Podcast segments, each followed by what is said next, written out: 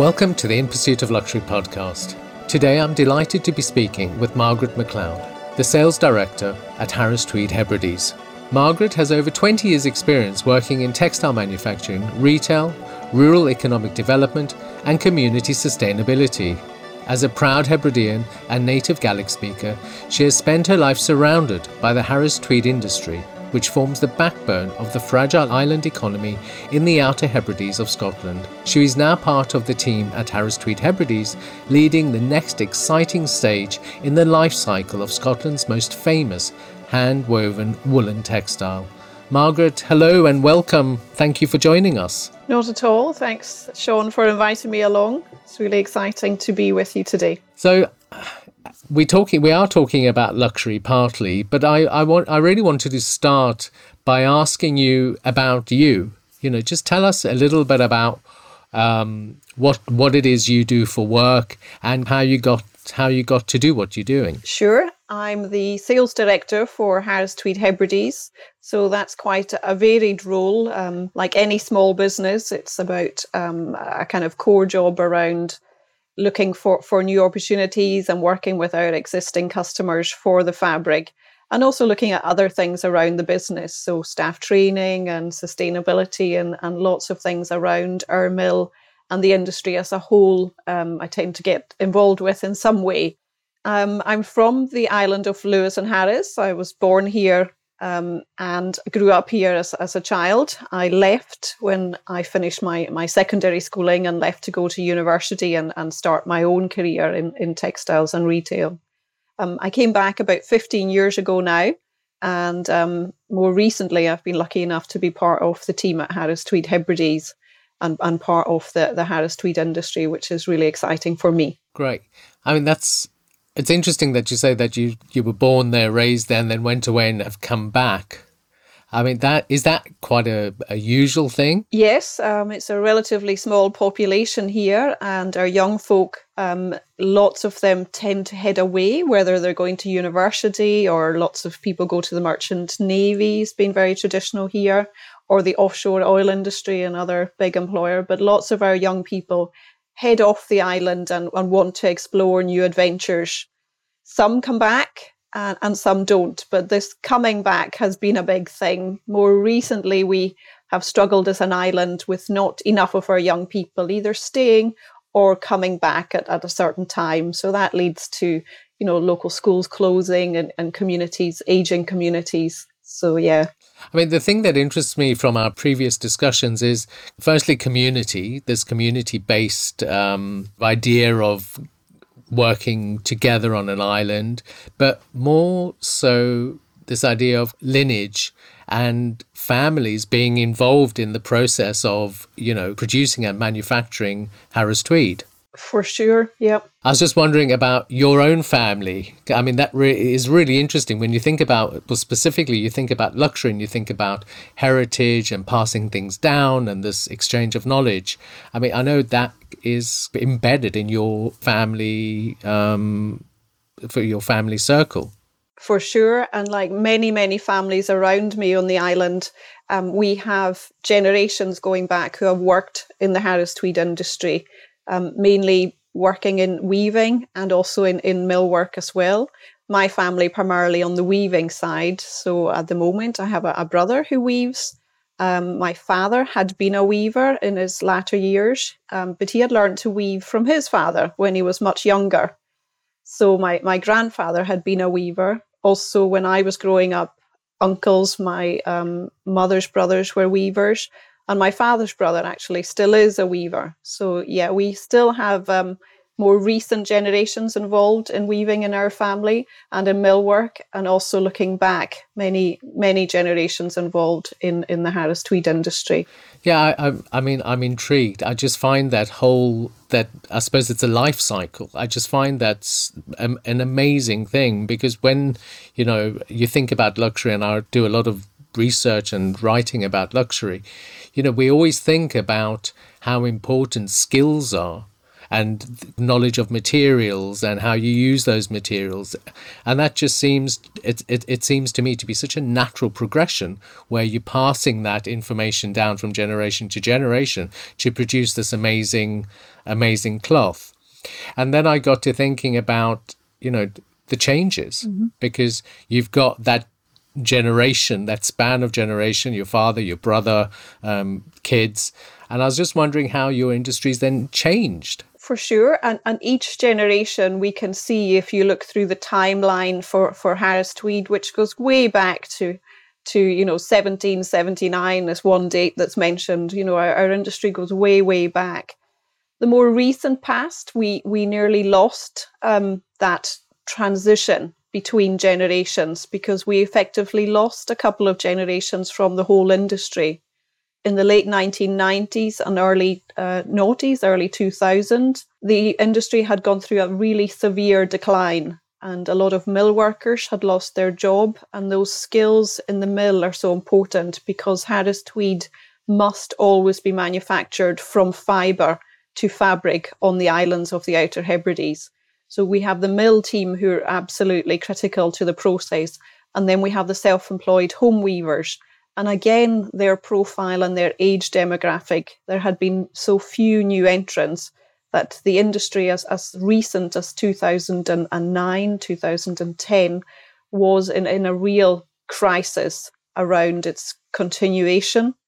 So we've at Harris Tweed Hebrides, we've worked so hard in rebuilding these skills into the mill team, attracting young people, attracting young people. And I'm using the term young people to mean anything from your school leaver right through to people who are 30, 40, 50 years of age, either coming back into the industry or learning a new skill in the industry. And we're really focused on, on making sure we don't get to that same position again as an industry. How many teenagers or young adults are engaged in the industry? Well, in um, 2014, we were awarded Investors in Young People, and we had about a fifth of our um, team at Harris Tweed Hebrides, a team of about 70 at that point, were um, under 28 years of age, so between school leavers and 28. And um, that team, other than one or two who have gone on to do other things, are still with us, and a number of them now in junior management. So um, we continue to to have a number of, of young people in our, our industry, but we've found that to be really important, you know, bringing in their fresh ideas, that whole process of transferring skills and learning to the next generation. And a, a similar thing has happened in weaving as the industry have worked hard to attract people to weaving and maintain year round employment for self employed home weavers. They, they have to be self employed as part of the rules around the Harris Tweed Act that governs our industry, and, and we follow the rules of that act. So those home weavers have to work from their own homes and have to be self employed. So, what's really important is maintaining steady employment, year round employment for mill workers and home weavers. Because I was also thinking about, you know, we've over the uh, past, I don't know, 10, 20 years probably even, we've had supermarkets and grocers and, um, you know, fashion stores all touting this this notion of heritage and artisanal practice and being able to sell things that are unique and of the finest materials. And then you think about Harris Tweed and it's so specialized. I wonder if that you know idea of heritage and artisanal practice has rubbed off onto kind of the younger communities on the island and maybe that's why they either want to carry on the practice or see the value in it because it is a valuable asset to the island. For sure and i think on many occasions our younger people here are better at, selling it than perhaps myself and, and the generations older than me.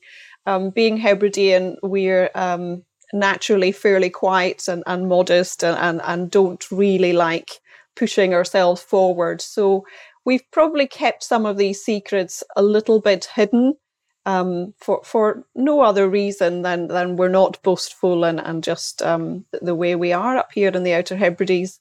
And I think our younger generation are much better at capturing that, either in photography and social media, and imagery at capturing all the things that are just part of our normal life, but actually um, telling that story out with our own islands and out with our own circle. So tell us about some of those secrets.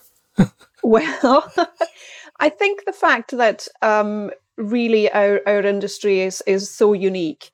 So we have this history going back um, several centuries, but most recently to about 1910, 1911, when the, the Harris Tweed industry was established with the rules and regulations that still uh, we still adhere to. And if we want to use that Harris Tweed brand, um, we must follow these rules. So the Harris Tweed Act, which was updated in the UK Parliament in 1993, sets down these rules, and that act is um, held for the people of the Outer Hebrides by the Harris Tweed Authority. So nobody owns Harris Tweed, nobody can say it's their brand, nobody can come along and buy it if they have enough money. It is actually part of the Outer Hebrides and effectively um, kept um, and looked after by the Harris Tweed Authority. They are a statutory body from that Act of Parliament. So that's really important, putting down those those layers in our industry. So that really um, covers everything from the the wool fibre coming. It does come into the island clean, scoured as we the term we would use in the industry. So the wool has been sheared off the sheep. All British sheep, we're using British wool, and it has been cleaned. So that basic cleaning coming off the farmyard um, is done, and then the wool is, is transferred back to the island where we're going to start the process of turning um, wool into a fabric. And each stage of that process must be done on the island if we want to call our finished fabric Harris Tweed. And that brand Harris Tweed is really so important in sustaining our community based industry. So, you have so the wool comes back to the island. Um, it's all um, clean, ready to be spun, woven. Um, how has the factory setting changed? But also, I understand that you know the the weavers are still working from their homes on their own looms that they've been passed down again from generation to generation. Just explain a, a little bit about the process because I'm assuming that there's been some modernization um, in yep. the factory setting, but not in the home setting.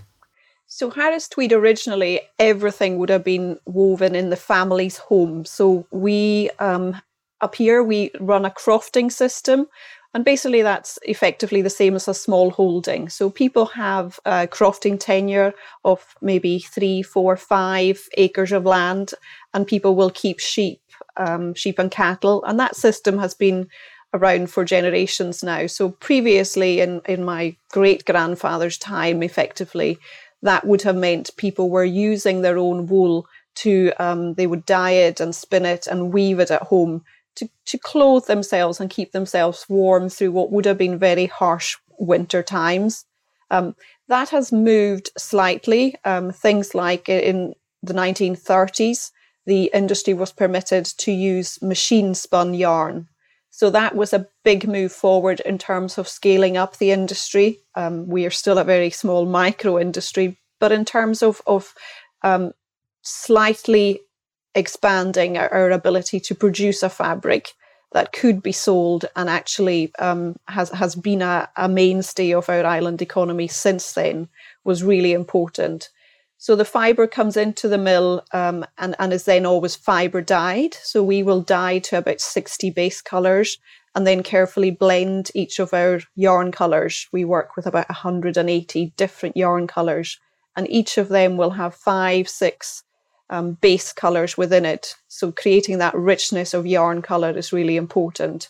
When we've created our yarn, we will warp the fabric pattern for the home weaver and then deliver the warp and the weft yarn to the weaver along with a weaving instruction. So the home weavers again must be working from home. It's really important.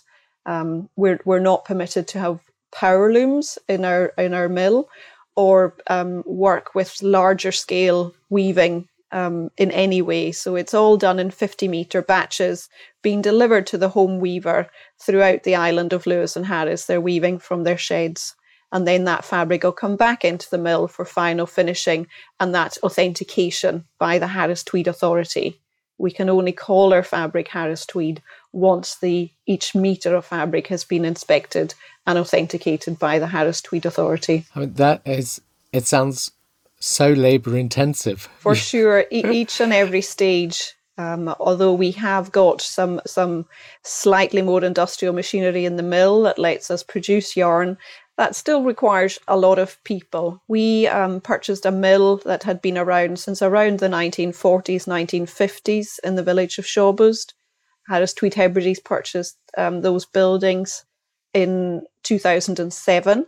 That business, the mill, had been derelict for a couple of years, and we've purchased the site. So the actual mill structure hasn't really changed very much since the 1930s. And the, the woolen spinning process that we use, um, that and the and the type of machinery we are using hasn't changed very much. We've got lots of of, um, if you like, beautiful mechanical machinery. We've got lots and lots of that around our mill. Well, I find quite fascinating is that you've got the technology and you've got this kind of traditional operation operational system in place. I just, what excites you about this? Because it's, I mean, it's so diverse. Yep. I mean, I think for us, um, you know, it, it has been part of, of our lives for so long now, but I think it is exciting. Every day something new happens somebody new is interested in a fabric, somebody new wants to learn more about our fabric, or our existing customers are, are putting in new requests. And we've also got the the the island elements, the things that go on around our island, communication with the weavers, which is often done in the in the Gaelic language. The Gaelic language is native to this part of the world, and, many of my colleagues will speak to each other in Gaelic and, and communicate so communication with the home weavers is still fairly traditional on the telephone. We're doing a little bit of emailing and texting, but um, still very much traditional forms of communication and that community element where people are, are coming together to produce this. So it's not just about the mill team, it's not just about the home weavers or the authority. The three parts are all working together to make this model work so I mean, that again, you know, just brings up other other things. We live in such a complex world. You know, we're inundated with inform, constantly inundated with information, whatever that might be, whether it's through the news or through social media, through newspapers, online. Things seem, in a way, much simpler. You know, you're talking about some email, and but you talk about talking on the telephone. You know, now in our working Remember day those? lives. yeah. What inspires you? Well, I think um, everybody at the mill team, you know, and, and myself and, and my colleagues who, who are in, in, in the senior part of that team, you know, I think we're very aware that we are involved in a community industry. So, you know, if we're not actively moving forward with with our business and actively out there selling our, our fabric and trying to promote our fabric, we know the impact that will have not only on our families but our wider community. So we're very aware of that um, responsibility and that working together as an industry, we can't just be focused on our own business um, goals. We we have to take into account a wider industry, which I don't think in normal day to day business, even other textile businesses, that that really happens. But um, I think that's really exciting because when you do um, start to to work with these people and you see the benefits that the the industry as a whole brings to our island. You know people in work people interested in oh where are you going or what have you seen or or who's buying our fabric and what's it going to be um, made into is, is really exciting for people. And and I think people on our island do feel they all own part of the Harris Tweed industry. And that's that's that's quite an amazing thought um, I mean, that's a luxury in itself. How do you kind of communicate luxury? How do you get that message about this specialness of Harris Tweed out to, you know, to the world? Well, that, that's not easy, particularly in the current climate where trade shows have, have, have gone and that interaction of person to person and, and feel, touch, handle, look, and, and depth of colour are much much harder to relay when when you're not face to face and you're not with the fabric as such. Um, but i think we've been trying to use our, our social media tools trying to use even our, our traditional marketing tools in terms of um, not just relaying our history but relaying what's actually happening in our business at the moment.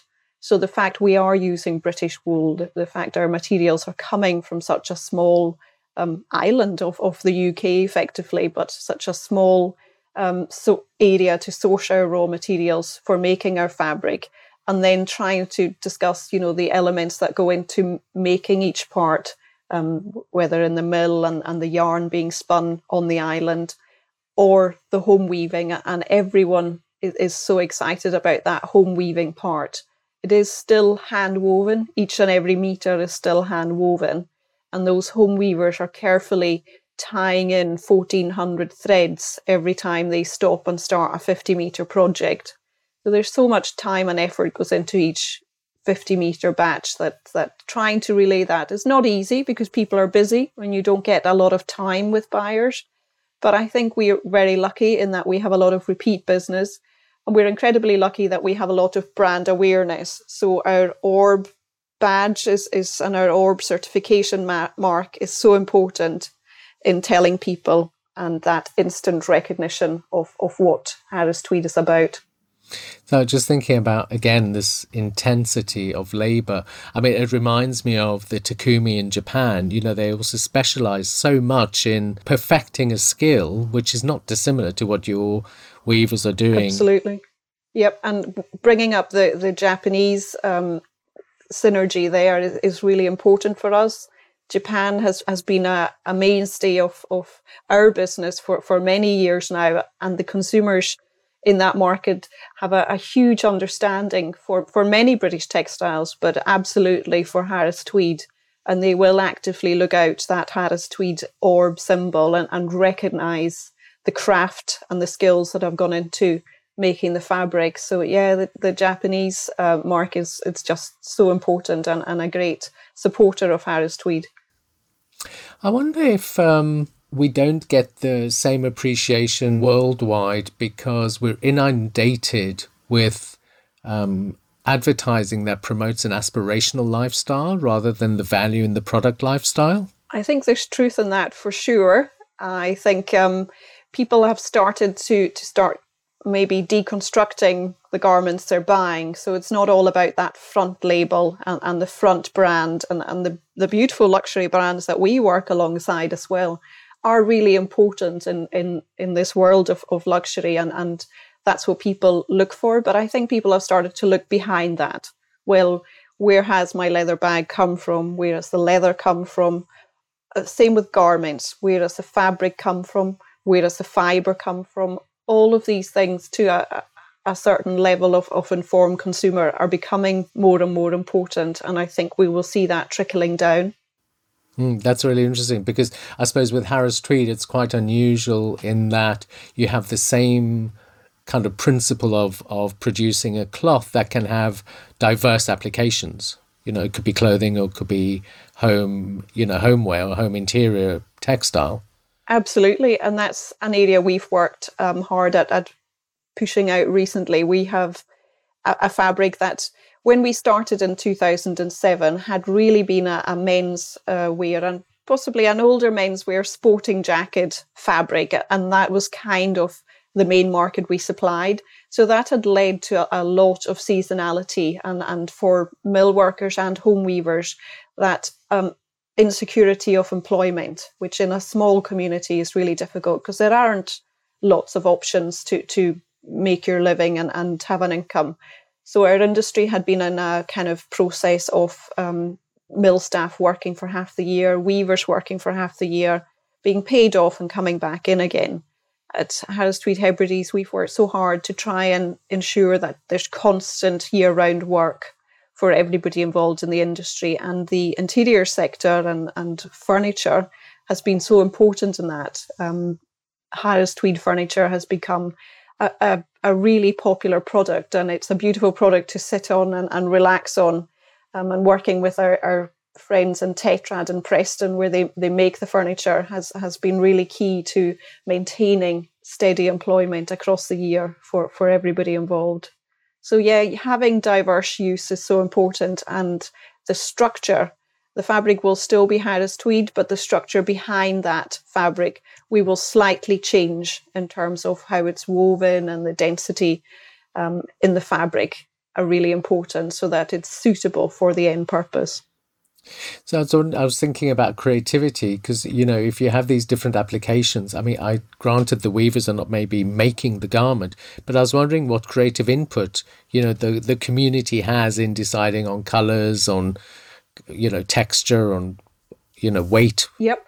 Well, um, we we will be looking at our, our, wider community very much in terms of, of, of landscape and seascape. So living out in the Hebrides, um, color inspiration is um, fairly easy in terms of the different colors around us. Beautiful beaches and, and beautiful depths of blue in the sea are quite normal for us to see every day. So our color inspiration um, largely comes from our landscapes and our seascapes in the Hebrides. We we will, as a company, take a decision on that and, and present the, the best fabric we can and, and color um, is so important in that. Color and design are so important in that. Uh, and um, we're working in terms of moving our designs on every year so that we're reflecting.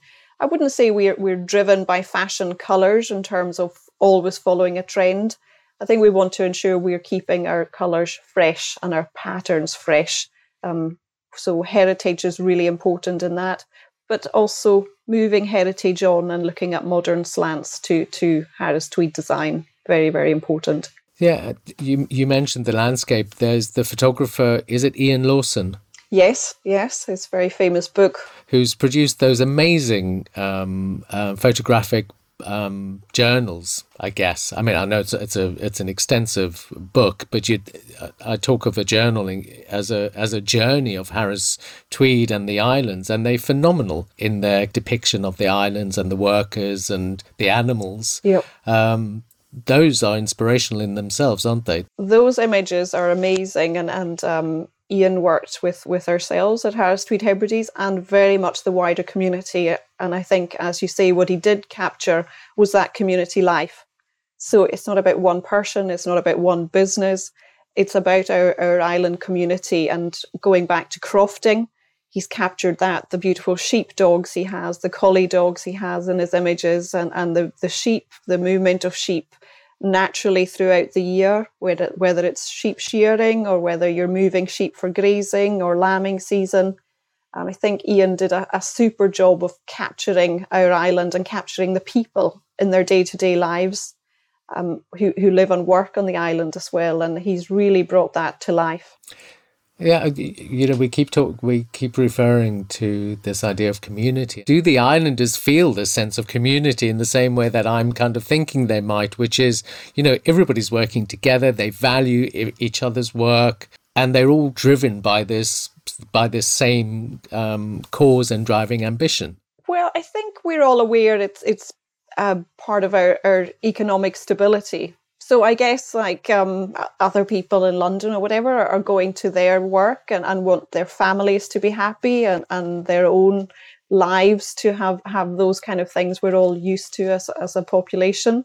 Um, I think for us up here, that's so much about just Harris Tweed, the business of Harris Tweed is, is so much part of our day to day that um, perhaps we don't think about it in such structured terms, but I think um, everyone is very aware they each play their part. So no one person um, ca- can lead, no one person is in complete control. It's about this working together, which is, is quite unusual it's a partial need, isn't yeah. it, to make sure that you continue continuing this legacy yeah.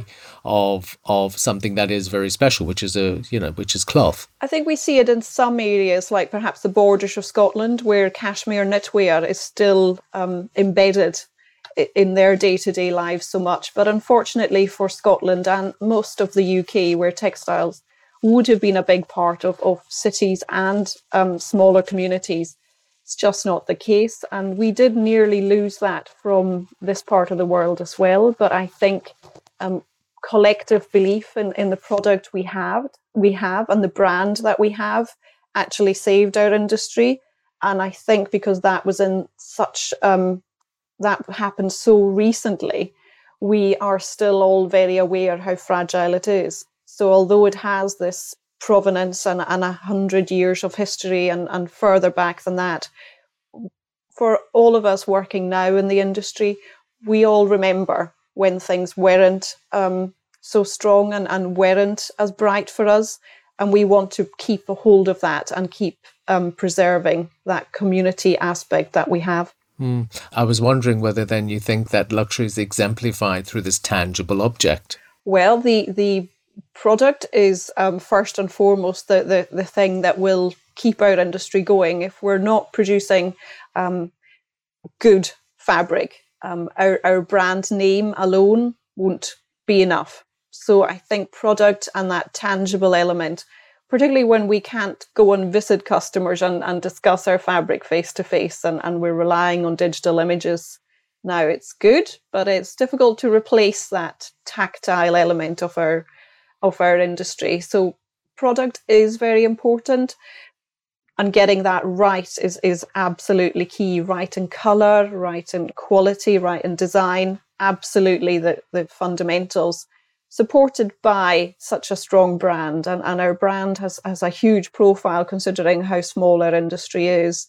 The Harris Tweed orb and that symbol um, have amazing profile. But if that's not supported by the the team behind the scenes and the community behind the scenes with good design and good product, the, whole thing doesn't work. So luxury, lots of these elements have to come together. So, I mean, just thinking about um, what you were saying about this fabric, and you know, you, you need to feel it. So, I was just wondering, you know, and see it because I was thinking about, you know, the roles of technology and how that's impacted on firstly getting the story out, but also on being able to show, you know, these amazing cloths and colors to a customer where they can't actually touch the, the, the cloth, nor can they see the true color because this, you know, everybody's screen is different.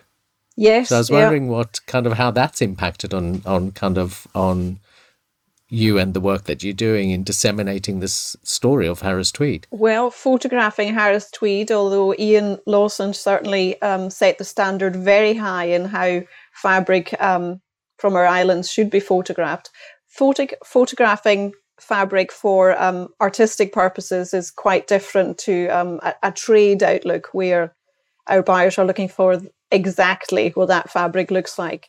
And because we fiber dye all of the wool at the very first stages, um, getting that richness of color in a photograph is really, really hard. And as you say, that translating that into onto an email, onto three different screens, all changes.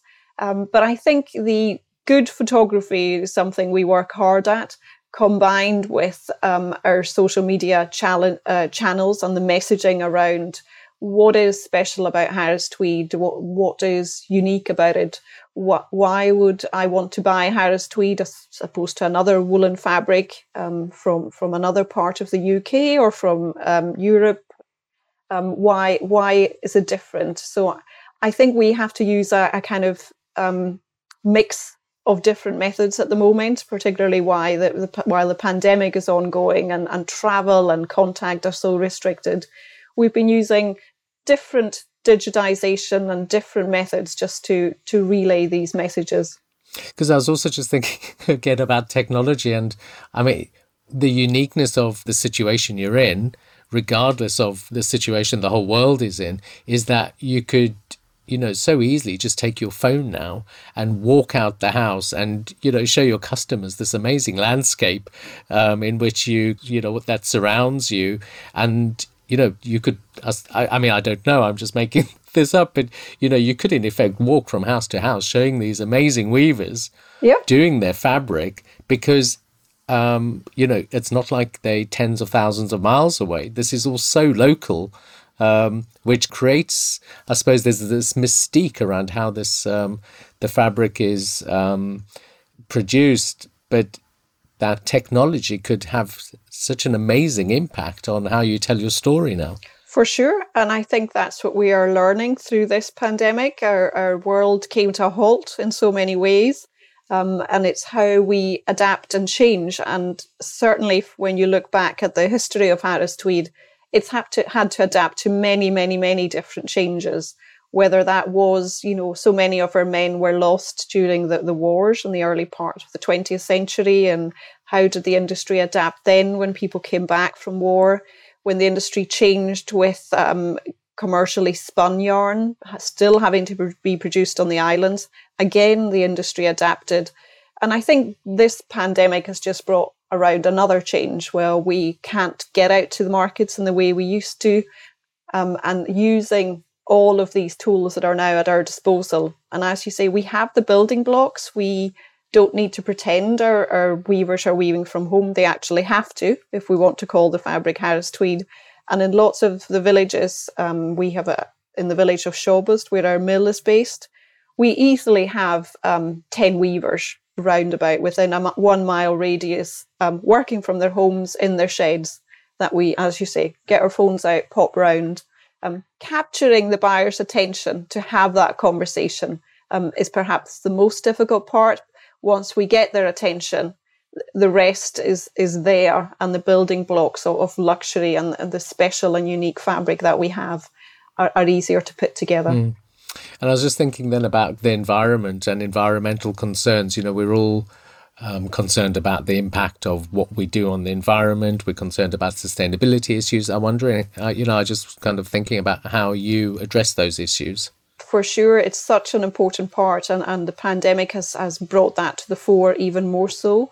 We're involved with Walpole and we're involved in a sustainability group there who are all looking um, with other luxury brands at sharing their knowledge and sharing that information as how we how we all become more sustainable, sustainable as an industry, how the fashion industry is dealing with that because it's such an important issue.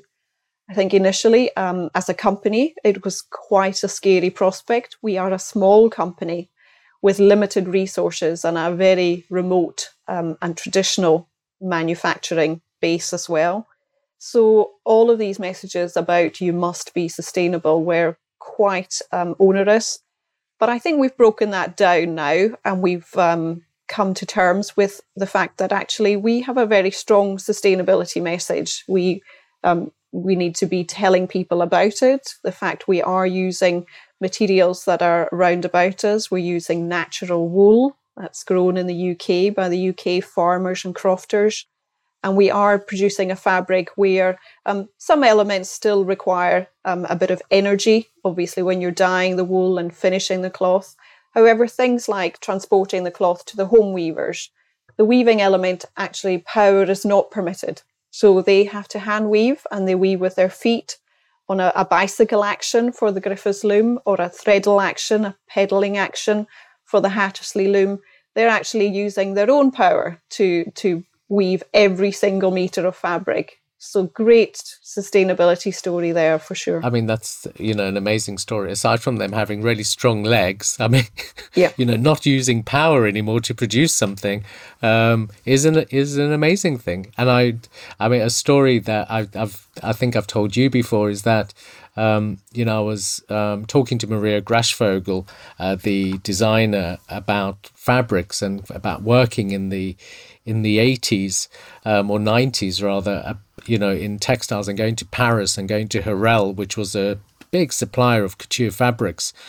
Um, and going into their courtyard and seeing this um, lady who was weaving guipure on this loom that was 90 centimeters wide um, and she was doing it all by hand mm-hmm. and she could you know do minimal you know numbers of meters at a time um, on a 90 width uh, 90 centimeter width loom. And it just reminds me of this, you know, this similar mm-hmm. um, uh, process that you're talking about, which is really all done by hand. Absolutely. The weavers, they, they get their warps prepared at the mill and they get their bag of weft thread, but then they're left to it themselves. So they literally have to be weavers, loom technicians, they own their own looms, and they've got to fully understand each and every process. So between projects stop stopping and one project stopping and one project starting, they will have to reset their looms and literally tie in with hand knotting 1400 or 1600 if it's for upholstery weight different um, threads different ends being tied together from one project to the other before they start even weaving a meter. But each and every meter is hand woven and um, no power looms permitted no power permitted and that's something that stayed with the industry since way back this home weaving element and the hand weaving element. And I think any um, that's one thing we will certainly be keeping very precious. Many of the aspects of our industry we will be keeping very precious, and we have that responsibility. But that uniqueness of hand woven and woven at the weaver's home still very, very important. Mm. I was th- also thinking then about you know this fabric having this and you know having this patina you know if fabric can have a patina because that is something you know the more you use it the more you i don't know wear a garment or use the upholstery um, it, it does change with its lifespan. I know I've got um, quite a few Harris Tweed jackets, and you know the older ones are very different to the newer ones. You know they have changed um, over time, and then I think to myself, well, you know, you don't need to actually buy another one but the world around us, we are careful. well, you know, you enjoy what you've got because they last. Yeah. That's, Absolutely. that's the point. We can only produce a, a, fixed amount of Harris tweed. You know, we have mill capacity, we have weaver capacity. All of these things mean you can only ever produce a fixed amount. And I think what you're saying about our products is, is true. We are very well known for our jackets lasting a long, long time thankfully people do come back and, and buy again but hopefully as you say a, a, beautifully worn and cared for garment is really really um, something special. And i think people more so recently have been treasuring that. And there, there is a, a you know people looking back and, and recalling what their jackets and garments that their parents or their grandparents have worn taking those garments back to life I think our product life cycle is is more important than ever um, to to Harris the Harris Tweed industry, and that's something that we've been looking at recently as well. Hmm. I mean, how do we change people's wasteful behavior? I mean, I asked that because I remember I interviewed Olga Berluti from, you know, the Berluti Leather Company. Mm-hmm. Um, and she was saying to me that, you know, she said to me, the greatest thing um, about a pair of shoes is mending them. Yeah. Um, and it's you know the best pair of shoes are those that can be mended and that you wouldn't you know in the old days your wedding shoes wouldn't be a new pair of shoes. They'd be an old pair of shoes because they're the most comfortable. They they've lived in they've seen life. Um, and i was just wondering how you think we could change people's wasteful behavior to kind of you know to value the things they have and use them more rather than constantly replacing what they've um, got? I, th- I think we've all gone through that change to some extent, particularly over the past year, as people have, have looked and, and haven't made the purchases that perhaps they would make on a normal year because we've had such, um, you know, such a, a, an unusual time from many aspects. But on the positive side of, of the terrible pandemic that's ongoing, has been people looking at what they're buying and what they need to buy and perhaps what they don't need to buy so perhaps making a, a purchase last a, a, little bit longer or setting it aside and, and maybe not buying three or four jackets and only buying one jacket is what's important. And I think for people like ourselves involved in the luxury sector, it's about having that product that is the right product for people. They know they're buying a product with um, people having been involved in creating that product. It's not just machine manufactured all the time it's got something special and a story behind each garment and each piece of fabric is is really important. Yeah, I mean the the story is important, and I mean that you know you you know telling this this story about Harris Tweed is you know it just exemplifies this need to protect and to I suppose, honour the traditions of past because they are so important to us today. Um, to know that things are, you know, still handmade, to know that there are people attached to the things that are being made, because that narrative is the strongest, isn't it? I think so. I think so. And when people um, come, when travelling comes back, but people used to come and, and visit our mill quite regularly. Um, customers from Japan, from the UK, Europe, and the US would come and visit our mill and once they were on our island and were actually um, part of, of our, our business and part of our mill and visiting a home weaver, that was such a special occasion for, for us and from them for them because they really were able to appreciate what happened behind the fabric, behind the orb brand, what goes on to create that fabric and, and the amount of people involved in each and every stage. So that artisan element is still there, either in the mill or out at the home weavers who are carefully weaving each meter. So it's such a, an important part of, of our industry, the people behind it and the skills behind it. So, um, Margaret, we've we've come to the end of our of our time, and this has been this has been an, an amazing journey for me, um, and I hope for you too, just to learn so much about you know you and Harris Tweed and your community on the island. And on a parting note, I just wanted to ask you, what is your luxury? Well, um, I think for me, it is actually being part of our, our industry, our, our really special industry every day, apart from sorting out family life before I leave for work. You know, I get to drive to work in a absolutely amazing scenery and, and being part of the Harris Tweed industry is something really special. I think it's um, particularly the, the role I have of, of going out and promoting our fabric that is really something to treasure and something that I, I take very seriously. So, for me, being part of our special community industry is um, something I, I, don't ever take for granted and something that helps to drive me forward every day. And, and I think that's very true of, of many of the people that work in our industry. That's amazing. Thank you so much. Uh, Margaret McLeod, the sales director at Harris Tweed Hebrides. Thank you, Sean. Thank you for that. And thanks to our partners, Intellect Books. And thank you for listening. Join us next time on the In Pursuit of Luxury podcast.